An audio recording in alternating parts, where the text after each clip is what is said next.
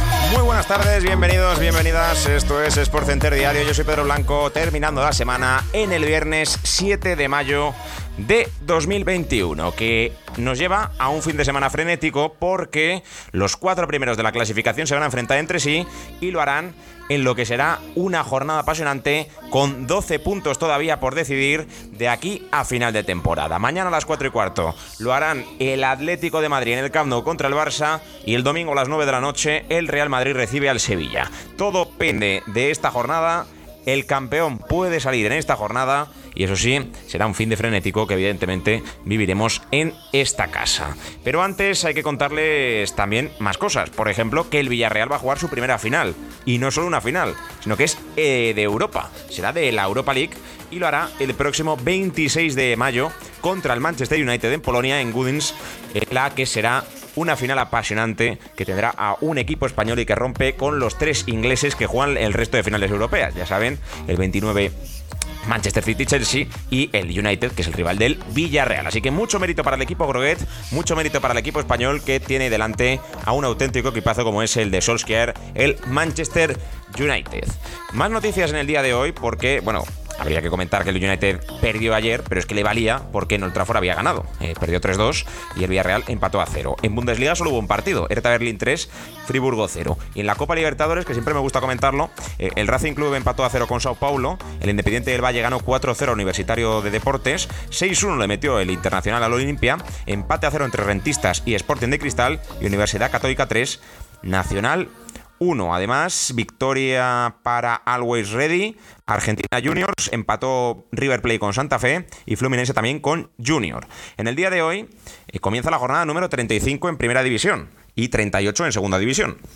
A las 9 de la noche ambos partidos. Real Sociedad Elche en primera y Tenerife Almería en segunda. Hay un partido de Premier, también de la jornada 35. Leicester Newcastle. Y de Bundesliga 32, Stuttgart Asburgo. Y de Ligan 36, Lens Lille. En cuanto al fútbol internacional de este fin de semana, eh, lo más destacado es que hay una final de la Champions anticipada en la Premier League. Manchester City-Chelsea a las seis y media. También juega el Tottenham en campo del Leeds a la una y media. Y el Liverpool recibe al Southampton a las nueve y cuarto. En la Serie A, con el Inter campeón, le hará pasillo el Sampdoria a las 6 de la tarde el sábado. El Nápoles juega con el Spezia y hay un Fiorentina-Lazio bastante apasionante. Además, eh, Dortmund Leipzig en la Bundesliga y el Bayern contra el Borussia Mönchengladbach. así que es un fin de semana de buenos partidos. En la Liga, lo más destacado del sábado es el Olympique de Lyon-Lorient, que se juega a las 5 de la tarde. Y el domingo eh, tenemos, eh, ya he dicho, el Real Madrid-Sevilla en primera división, pero en la Premier League juega el Arsenal a las 8 con el West Brom y el rival del Villarreal en la Europa League a las 3 y 5, Aston Villa-Manchester United. Eh, juega la Juve, partidazo en Italia, Juve-Milán a las 9 menos cuarto. Y en la Bundesliga no hay nada destacado más allá del Eintracht de Frankfurt-Mainz a las 3 y media. El Paris Saint Germain va a jugar el domingo a las 9 en campo del Star Genes y hay un Stade de Reims Mónaco, también un partido bastante, bastante interesante. Por no hablar de que este fin de semana tendremos ya el final de la segunda ronda de la fase de ascenso a segunda, a primera división Real Federación Española de Fútbol, segunda y tercera. Eh, luego tendremos los siguientes playoffs. Pero ahora es el final de esa, de esa primera, de esa segunda ronda que hemos tenido a lo largo del fin de semana y de todas estas citas que, hemos tenido. Antes de marcharnos al debate, eh, vamos a comentar las primeras y más importantes eh, noticias del día, porque no hay pocas, pensarían que hay pocas, pero no las hay. Porque es oficial que estos son los dorsales del Giro de Italia. Eh, los acaban de hacer públicos y estoy buscando por aquí eh, de algún equipo conocido del Movistar Team. A ver si lo encuentro, Movistar Team. Eh, Marc Soler tendrá el 171, Darío Cataldo el 172, Mateo Jorgensen 173. Bueno, van del 171 al 178. Nelson Oliveira, Antonio Pedrero, Einer Augusto Rubio, Albert Torres y David Vilella es el equipo español que evidentemente está representado en el Giro de Italia. Declaraciones de Juan Cala en elmundo.es. El gobierno presionó para que me castigaran. Pusieron tweets cuando pasó. Podrían haber puesto tweets al demostrarse que no era cierto. Diacabí es una marioneta en manos de Murti. Quiere cubrir la mala gestión. Pues ojito a lo que ha dicho Juan Cala, porque va a dar que hablar, evidentemente, y seguro. Eh, el Villarreal, como saben, jugará su primera final de Europa League. Ayer, evidentemente, todo eran sentimientos de alegría, sentimientos de felicidad. Marcos Sena, Pau Torres, el presidente Roch, todo el mundo estaba muy feliz porque, evidentemente, se había conseguido una gesta histórica. Resultados de la NBA: Los Ángeles Clippers 118, Lakers 94. No despega el equipo de LeBron James. Los Raptors perdieron de 2, 129-131 con los Washington Wizards, con 13 puntos, 17 rebotes y 17 asistencias de Westbrook. Y los Dallas Mavericks volvieron a ganar 113-109 a los Brooklyn Nets con 45 puntos de Irving estuvieron los Nets, pero rozó el triple doble Luka Doncic, 24 puntos, 10 rebotes y 8 asistencias. Así que esas son las noticias que tenemos en el día de hoy para contarles. Nos marchamos al debate porque hoy es noticia evidentemente eh, el Real Madrid, es noticia el Villarreal y la gran jornada de liga en Primera División que tenemos, así que nos marchamos para allá porque el debate está servido y está cargadito de emoción. ¡Vámonos!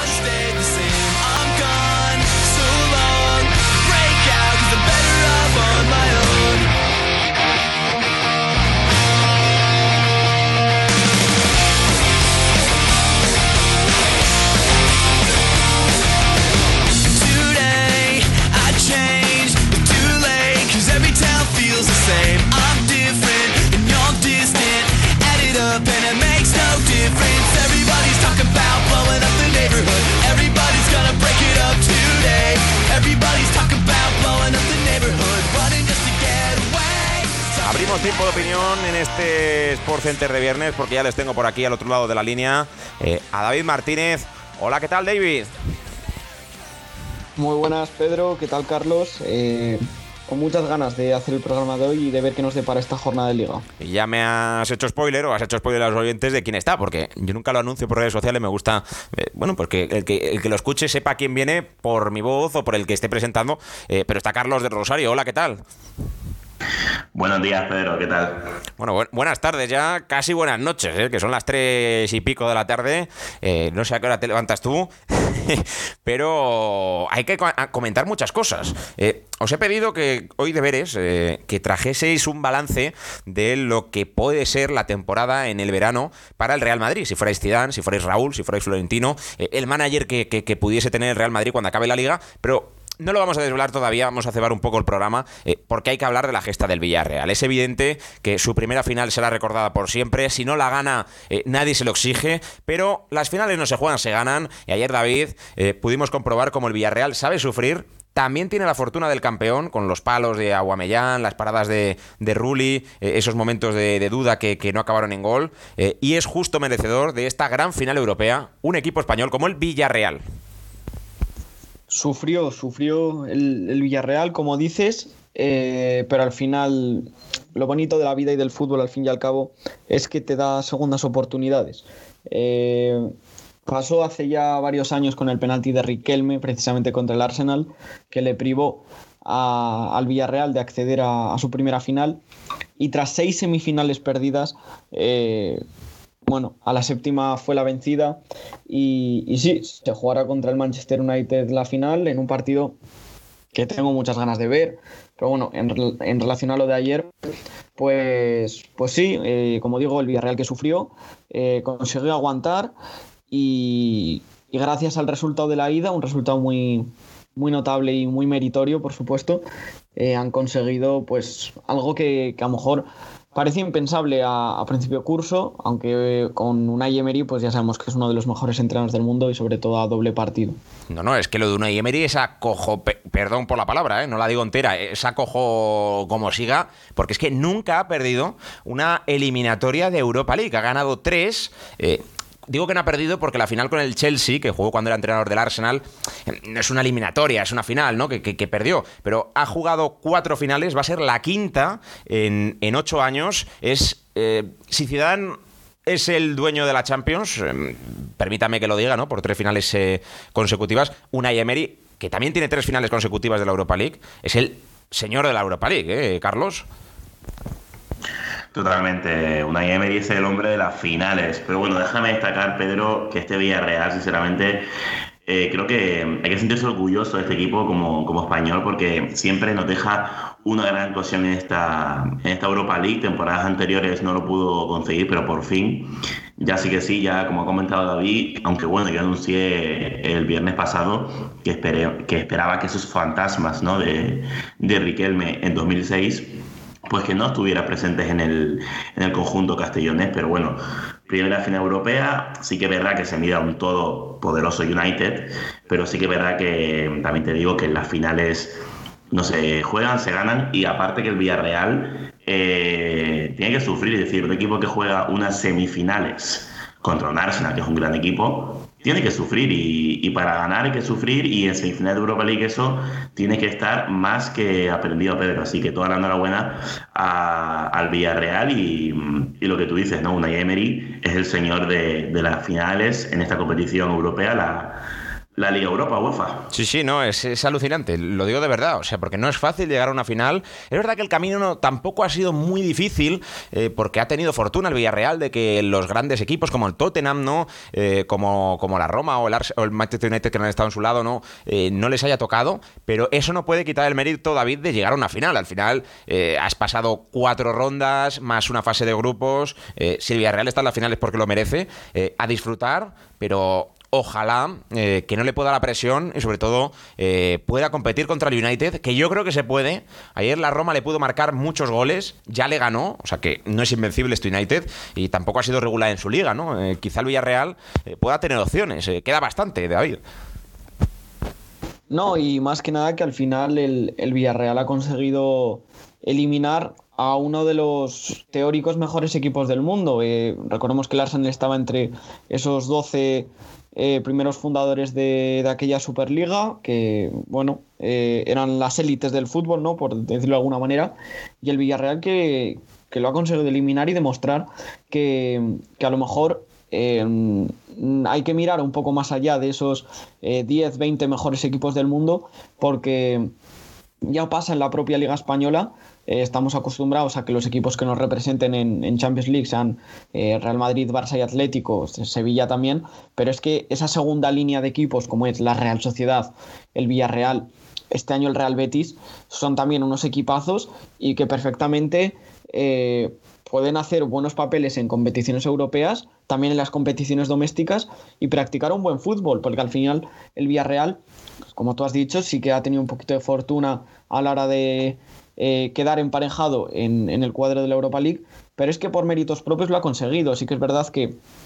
bueno, eh, es más fácil, ¿no? Es siempre contra un Dinamo de Zagreb que contra un Tottenham, eso está claro.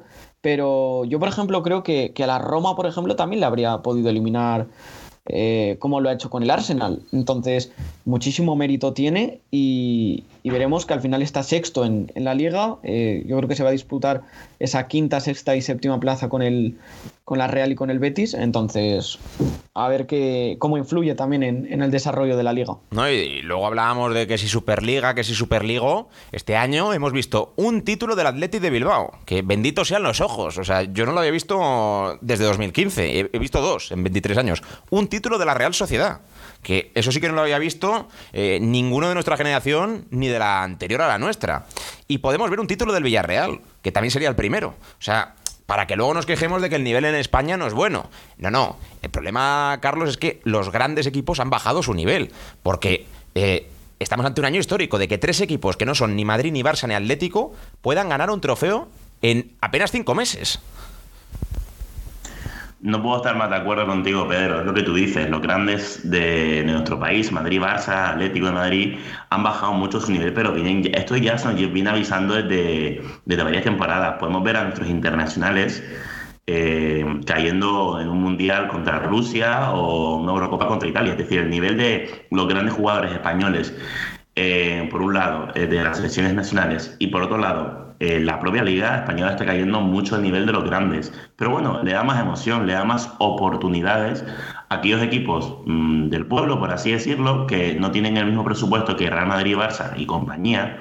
Y por tanto, pues ahora mismo ya lo ha dicho Zidane muchas veces eh, cualquier equipo te puede ganar, cada partido una final y, ahora mismo un equipo que se está jugando la vida como puede ser el Eibar, te puede hacer un partido buenísimo y te puede eliminar tus opciones de la Champions cuando a lo mejor hace seis años con el Madrid Galáctico este de la BBC y, y más jugadores que ahora el Madrid no tiene eh, o como la época del Barcelona de Pep Guardiola del Sextete, que eran invencibles, eran equipos imparables, que lo ganaban todo y las ligas siempre, por mucho que apostaras a otro campeón, sabías que Madrid o Barça las iban a ganar. Digamos que ahora se ha abierto más las posibilidades a equipos como el Sevilla, equipos como la Real Sociedad, que te compiten de tú a tú y por tanto también destacar al Villarreal como un grande de España. Y de hecho creo que, sinceramente, eh, la liga nuestra eh, ha cambiado bastante, se ha producido un antes y un después en el fútbol español. Ya no siempre es, ya la liga no es de dos, ahora la liga puede ser hasta de cuatro, o si me apuras, Pedro, de cinco en, futuros años.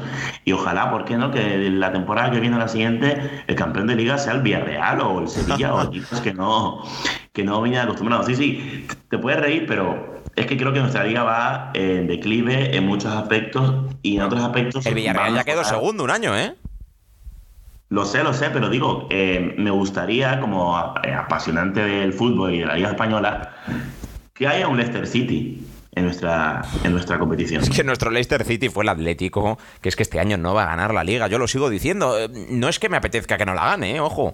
Pero tengo la sensación de que lo que hizo el Atlético es un Leicester. O sea, en España, desde que ganó la liga el Deport, eh, sin contar la del Atlético, hay un duopolio que no se va a romper. Es que yo tengo la sensación de que es prácticamente imposible que Barça o Madrid pierdan una liga. Porque este año ha sido el peor de su vida y los dos tienen opciones de llevársela. O sea, yo no recuerdo un año tan malo del Real Madrid o del Barça en la liga.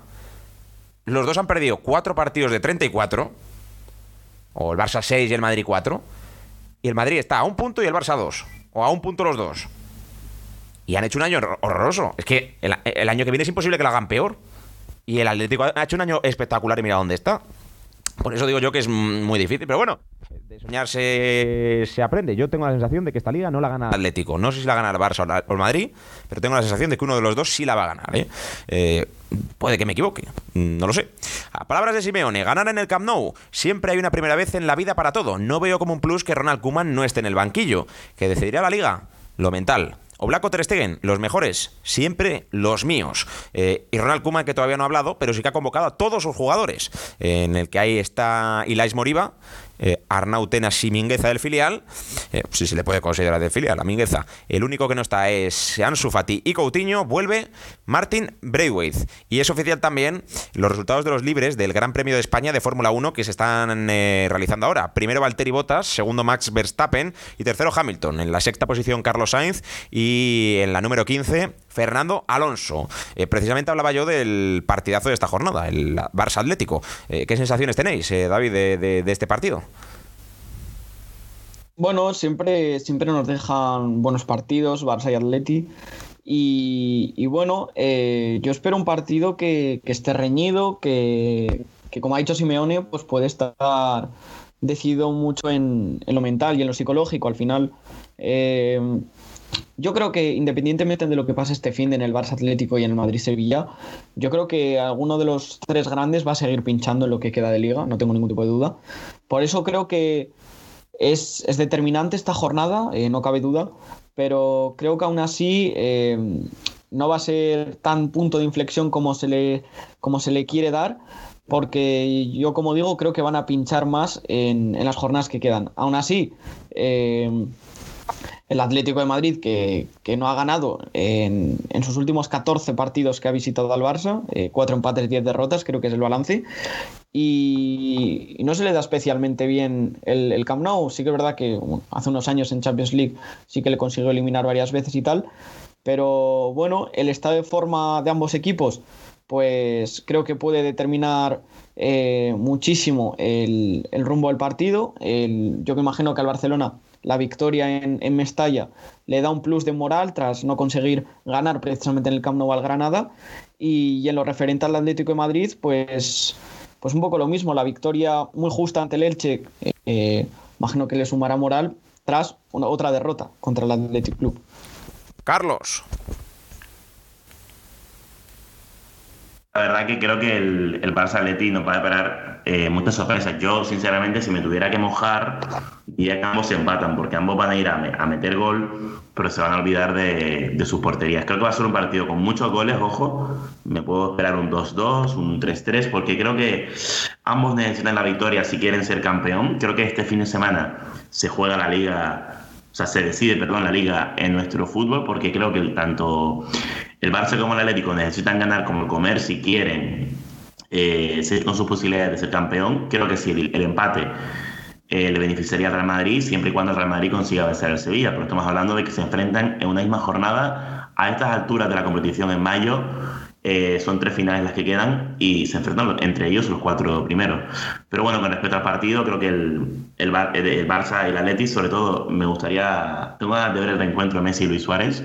Vamos a ver quién gana la partida. Seguramente el uruguayo le tenga muchas ganas al Fútbol Club Barcelona por aquella mala salida que tuvo el uruguayo pasado verano y también resaltar que, bueno, también depende un poco de, cómo esté Leo Messi, porque Leo Messi en los Barça Atléticos le gusta mucho destacar. Ya hemos visto muchos Barça Atléticos con actuaciones extraordinarias del argentino. Y bueno, sobre las palabras que ha dicho sobre Simeone. Obviamente nada es imposible en esta vida y sobre todo en esta liga tan loca en la que están pasando cosas súper incoherentes como que el Cádiz le gane el Real Madrid en Valdebebas y esas cosas que hemos hablado antes de, de la liga que ya cualquiera te puede ganar, da igual el presupuesto o el nombre o la historia.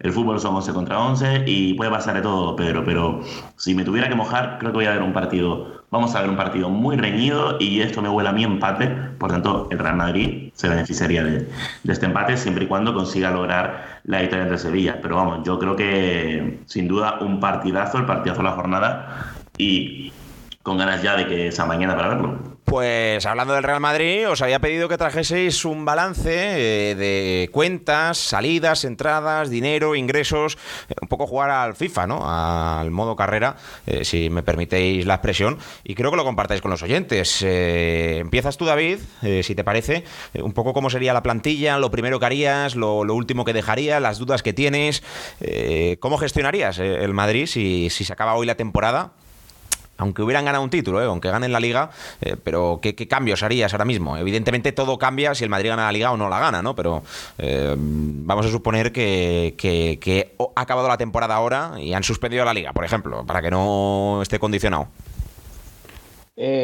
vale, si te parece, voy a ir haciendo un repaso más o menos de la plantilla que quedaría. En, portería, pues bueno, Courtois y Lunin inamovibles. En defensa tengo tres bajas, eh, la de Sergio Ramos, que acaba contrato, eh, Marcelo, que yo creo que podrían sacar en torno a unos 10 millones, y Álvaro Driozola, eh, he estado en duda con, si dejaba salir a Álvaro, pero al final también, yo calculo eso, más o menos 10 millones, con, tanto con Marcelo como con Odriozola. En las altas en defensa, pues para suplir a Ramos, y ya casi está cerrado la llegada de David Alaba, te puede cubrir tanto la posición de central como el lateral zurdo como el, centro del campo. Y también, eh, bueno, un, fichaje a coste cero como es el de Miguel Gutiérrez, el lateral izquierdo del Real Madrid Castilla, que a mí me gusta bastante. Y creo que con la polivalencia de Álava y cuando Mendy tenga que, descansar, creo que puede tener minutos y, seguir creciendo. Por lo tanto, eh, Barán Militao, Nacho, Mendy, Carvajal eh, acompañarían a, a Álava y Miguel Gutiérrez en la defensa. En el centro del campo. O sea, perdona, David, eh, estás diciendo que hay tres bajas y dos incorporaciones. O sea, que el lateral derecho solo estaría Carvajal. Sí, porque bueno, tanto Militao como Nacho pueden actuar en posiciones de lateral derecho y posteriormente le iba a comentar también Lucas Vázquez, que ha rendido también en esa posición. Te renovarías entonces, ¿no? Sí. Vale, seguimos. En el centro del campo, una baja, eh, la de Isco. Imagino que entre 20 y 30 millones podrían sacar por el Darro y la Miel. Eh, dos fichajes. Antonio Blanco, eh, también del Real Madrid Castilla, es un jugador que que los ratitos que ha jugado con el primer equipo creo que nos ha enamorado a todos. Es un jugador que, sinceramente a mí me encanta, ya lo conocía del Castilla y creo que está para dar el salto al, primer equipo. Y otro fichaje también en el centro del campo, tenía muchas dudas si traerlo o no finalmente, pero es que creo que está ya para dar el salto también a un equipo más grande como es el Real Madrid, y es el de Eduardo Camavinga, del, del Rennes, un centrocampista francés, muy joven, eh, muy técnico, y, muy bueno. También sabe trabajar también a nivel defensivo y, es que a mí también me tiene enamorado este chico, que acompañaría pues a Casemiro, Modric, Valverde y Kroos en el centro del campo. Eh, arriba, eh, dos bajas, la de Eden Hazard y Mariano Díaz. Yo calculo que entre los dos se podrían sacar 60 millones, yo calculo Hazard 50, Mariano en torno a 10. Y, y arriba, pues me quedaría tanto con Vinicius, Rodrigo, Lucas Vázquez, que bueno, hemos comentado su polivalencia en el lateral derecho, Benzema, Asensio y eh, un fichaje bomba. Eh, es Erling Haaland, 110 eh, millones. Lo que pasa es que podríais decir que a lo mejor las cuentas no salen, pero es que yo sí que he tenido en cuenta los jugadores que vienen de cesión. Luka Jovic, no contaría con él. Jesús Vallejo tampoco contaría con él, Gareth Bale tampoco contaría con él y Borja Mayoral que tiene la Roma una opción de compra y creo que la van a ejecutar porque sinceramente el delantero español ha rendido muy bien en sobre todo en Europa League, ha rendido muy bien Borja Mayoral. También vuelven de cesión Takefusa Kubo, Brahim y Reinier. Bueno, en el caso de Reinier tiene un año más de cesión con el Dortmund. Eh, tanto Kubo como Brahim volvería a cederlos eh, a Brahim yo creo que en el Milan ha rendido bien. Kubo intentaría buscar un equipo que se adapte más a sus necesidades y a su estilo de juego. Y vuelven también Dani Ceballos y Martín Odegaard. Estos dos últimos yo sí que contaría con ellos. Eh, creo que son dos jugadores que pueden ser útiles y que tienen un futuro muy prometedor. Entonces, con las ventas de Jovic, Vallejo, Bailey Mayoral, eh, yo creo que se podrían sacar en torno a 60, 70 eh, millones de euros para financiar el fichaje de Haaland, que calculo que estará por encima de los 100 millones.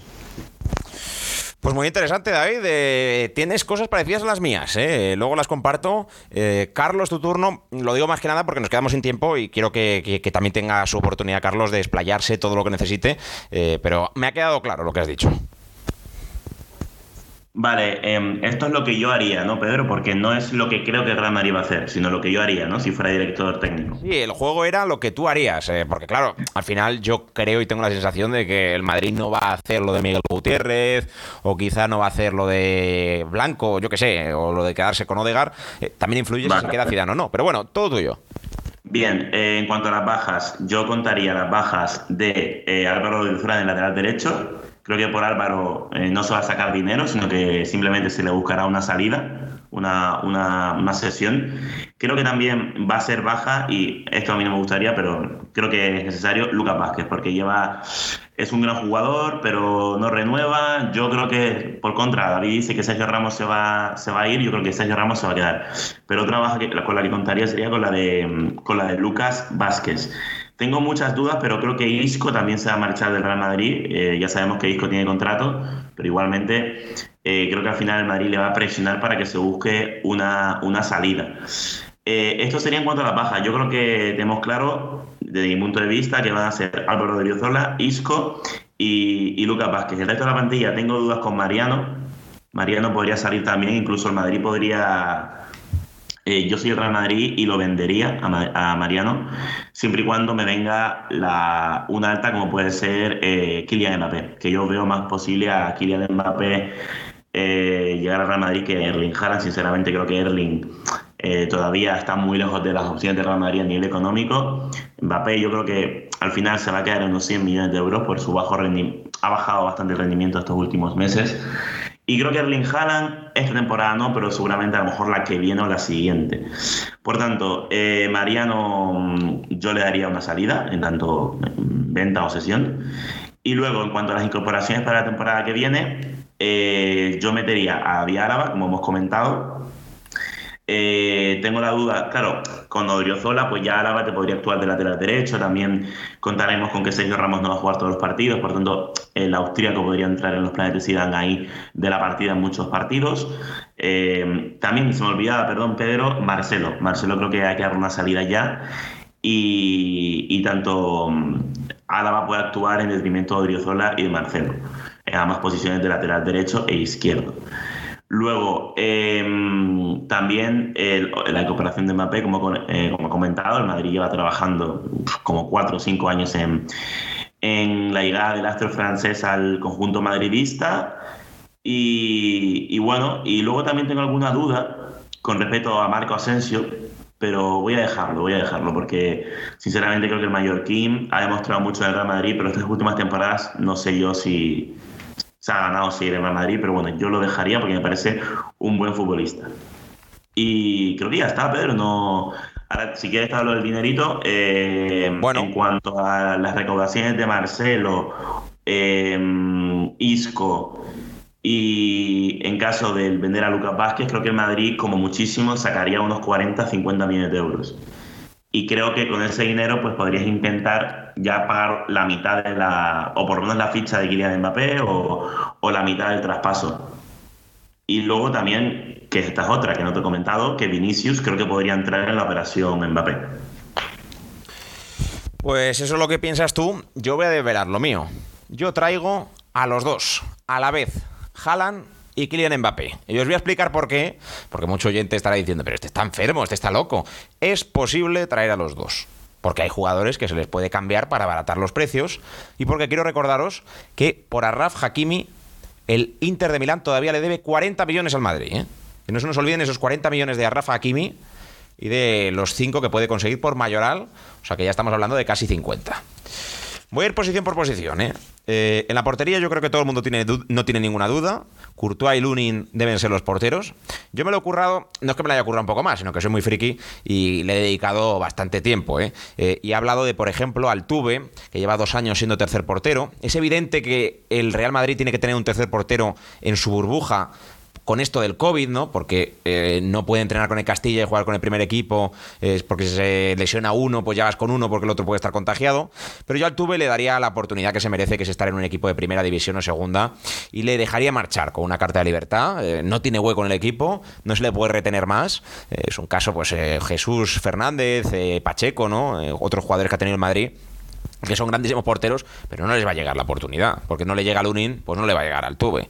Entonces yo creo que es el momento de que Tony Foy Díaz, el portero catalán del Castilla, eh, sea el tercer portero del equipo y se vaya curtiendo. Y eso haría que Luis López y Santi Cañizares Jr. estuvieran en el Castilla. Eh, se pueden ir rotando todos, insisto, si todo mejora con el COVID. Evidentemente, mientras tanto, por eso Altuve no juega con el Castilla, porque no puede arriesgarse el Madrid a que se contagie. Pero yo le daría la oportunidad a Fui Díaz y Luis López y Cañizares eh, en, el, eh, en el Castilla. A Moja Ramos, no os acordáis de Moja Ramos, portero cedido en el Birmingham, también le daría la carta de libertad. Al final en el en el Real Madrid hay un montón de porteros en la cantera y hay que dejarles hueco. No es como con otras posiciones que sí se puede seguir cediendo. Yo le daría la carta de libertad. En cuanto a la defensa, eh, para mí está clara la carta de libertad a Sergio Ramos, eh, una masa salarial menos, muy difícil la decisión, pero creo que también es eh, por edad, lesiones, momento y dinero que cobra, es el momento de que se marche. Cedería a Pablo Ramón a un equipo de primera división también a Vallejo no le intentaría vender porque creo que se le podría aprovechar en el futuro.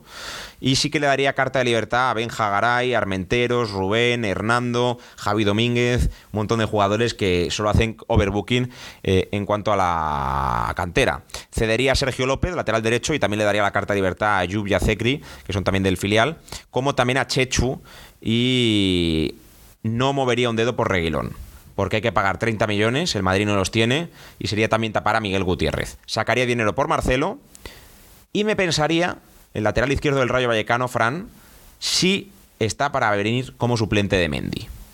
En cuanto a la defensa, quedaría de la siguiente manera. Carvajal seguro, lateral derecho, con la venta de Odriozola también.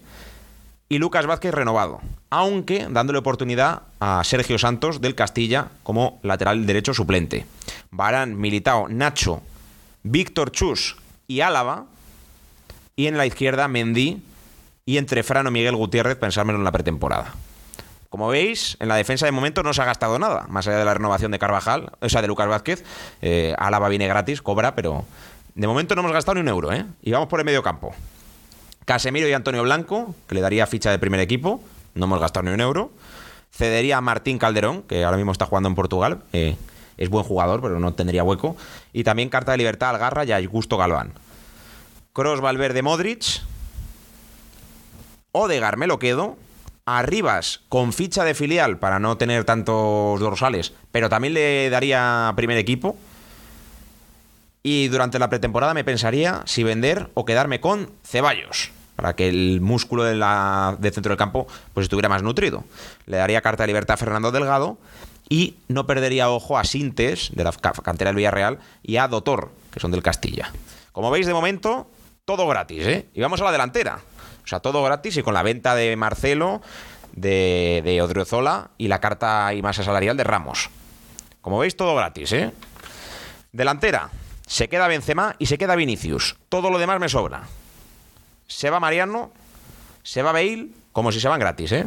Pero te libras de la masa salarial, Mariano cobra casi 7 y Bale creo que 20. O sea, te lo libras, eh, llegas a un acuerdo, adiós, pero no pagas esos sueldos. Intentas vender lo más caro a Hazard. Reinier para abaratar a, Haaland, también se lo regalas. Y buscar dinero por Rodrigo y Asensio. Creo que son jugadores que no pueden, no tienen nivel para el Madrid, ya se les ha esperado, son jóvenes, pero se acabó. No hay más tiempo. Por, por si acaso cedería a Jordi, a Franchu, Álvaro Martín, Sergio Díaz, Farofa, Baselakis, Aparicio, un montón de jugadores del Castilla. Y me quedaría esta delantera. Benzema, Jovic, Haaland, Mbappé y Vinicius. Con Brahim y Cubo, pues en función de cómo estuviera la pretemporada. Y dorsal del filial para Marvin Park, aunque con vistas también al primer equipo. El gasto supondría casi 300 millones de euros entre, Benzema, entre Haaland y Mbappé, pero con un crédito al banco, la liberación de masa salarial y las ventas, yo lo veo posible. No sé qué pensáis. Al final yo creo que por, por tener a, a los dos cracks del futuro, pues el, el nivel del equipo de Pedro yo creo que es superior. Eh, pero bueno. Eh, Como veis, no gastó ni un euro, ¿eh? Hasta la delantera. Sí, sí, por eso lo digo. Quizá a mí me hubiese gustado también alguna figura, como yo metí a Camavinga, eh, también Aguar, eh, me lo estuve pensando, pero creo que es un perfil más, eh, más, más, mágico, ¿no? Y creo que ya lo tiene con Odegaard en ese sentido, entonces yo quería más un, un organizador del juego que te aporte también solidez defensiva. Quizá ha hecho un poco eso, en falta en el equipo de Pedro esa figura del medio campo, pero yo creo que por el resto no, no se puede criticar nada. Al final se necesitan goles en el fútbol eh, y sobre todo yo lo he hecho con una plantilla muy larga, ¿eh? de casi 30 jugadores, es verdad que 5 con ficha de filial, o sea, el tercer portero, Arribas, Marvin, Chus y Santos, todos tendrían ficha de filial. Los únicos que les doy del primer equipo canteranos sería a... mm, ¿Dónde los tengo? A, Ceba- a Miguel Gutiérrez, a Blanco y a Jovic en su regreso. O sea que la mayoría tendrían ficha de filial. Pero es que creo que las temporadas son 50 partidos y tienen que rotar más.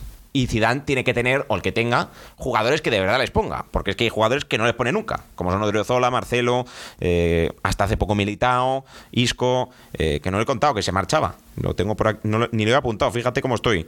Eh, hay jugadores que no pone nunca. Entonces al final tiene que tener una plantilla de 30 tíos, pero que cada semana jueguen 11, no distintos, pero 6, 7 distintos.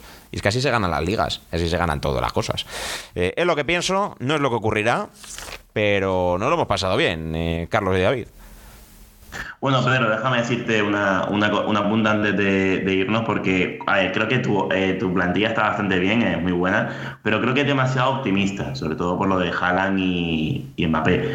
Pero bueno, creo que también es muy complicado esta labor a estas alturas, porque estamos en mayo todavía, quedan muchas, o sea, quedan todavía tres partidos de liga, y creo que no podríamos decantarnos 100% por los posibles fichajes o las bajas de Real Madrid, porque creo que todavía hay que ver esa pretemporada, porque a lo mejor tú pones a jugadores como Miguel Gutiérrez en pretemporada o jugadores como Antonio Blanco, que para mí me parece un gran jugador, pero yo, por ejemplo, no le daría ficha al primer equipo. Me gusta más un perfil como Camavinga, que Zidane lleva... eh, pidiéndolo varios años y observándolo y David lo ha comentado y me parece bastante bien. Pero creo que hay que ver, eh, hay que, creo que nosotros no tenemos que, afortunadamente no tenemos ese trabajo, ese cargo de director deportivo o técnico de Real Madrid, pero sí que verá que debe ser una labor muy complicada y ahora mismo creo que yo no podría, eh, podría hacer una aproximación, pero nada seguro porque pueden pasar muchas cosas. Si el Madrid gana la liga, a lo mejor hay jugadores que se quedan y dicen, pues yo no me voy porque he sido campeón de liga, eh, etcétera. En caso de que Real Madrid gane, obviamente, Florentino ya ha anunciado a varios medios que el Madrid necesita un cambio. Por tanto, veremos qué ocurre. Y, y creo que hay que ver pasar la pretemporada para ya un poco dictaminar qué haces con la llegada. Y también se me olvidó comentar, que no lo dije, bueno, yo sí eh, soy de los de eh, amantes de Reilón, me parece el claro sustituto de, de Mendy en posición suplente y le daría muchos partidos de titular. Odegaard lo recuperaría y Dani Ceballos también, que antes no lo, no lo he comentado. Sí que son muchos hombres, son muchos hombres. Eh, también se hablaba de Lautaro ayer. ¿Veríais bien Lautaro Mbappé? Por ejemplo, Lautaro Mbappé Benzema, la delantera?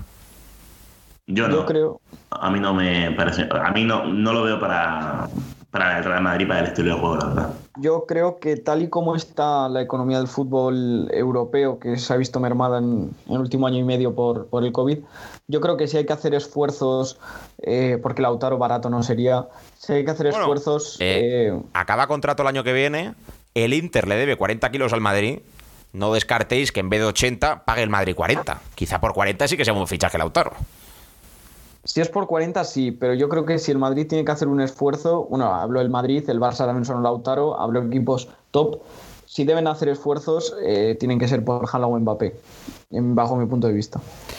Pues con la noticia de que Kino Colón vuelve a la Liga Andesa, vuelve al Basconia, eh, me acabo de enterar, acaba de hacerse oficial, eh, nos vamos a marchar porque nos hemos pasado de tiempo también nos lo hemos pasado bien. Es que, claro, esto, esto es así. Pero mañana más, porque mañana tenemos Barça Leti y el domingo Real Madrid-Sevilla. Así que gracias, David. Hasta luego.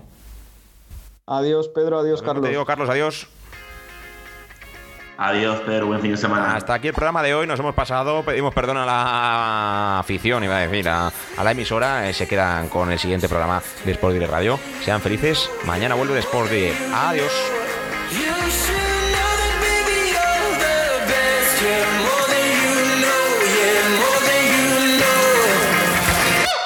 I saw it coming from miles away. I better speak up if I got something to say. Cause it ain't over.